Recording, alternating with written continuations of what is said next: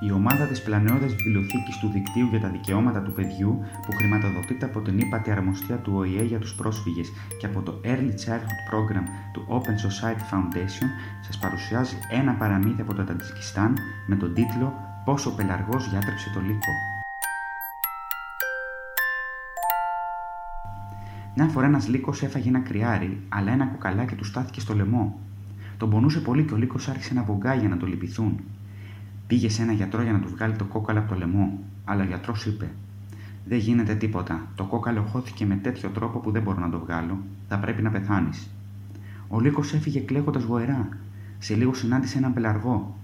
Τι έχεις, Λύκο, και κλαις τόσο πολύ; Αλίμονο, θα πεθάνω. Μου στάθηκε ένα κόκαλο στο λαιμό και ο γιατρός δεν μπορεί να μου το βγάλει. Περίμενε λιγάκι, είπε ο πελαργός. Για να δω. Και έχωσε το μακρύ του ράμφος και έπειτα όλο το κεφάλι βαθιά στο λαιμό του λύκου.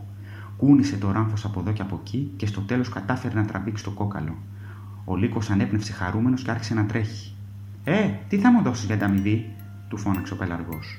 Για ανταμοιβή, από εδώ και μπρος ποτέ δεν θα ξαναφάω πελαργό, απάντησε ο λύκος. Και έτσι και έγινε.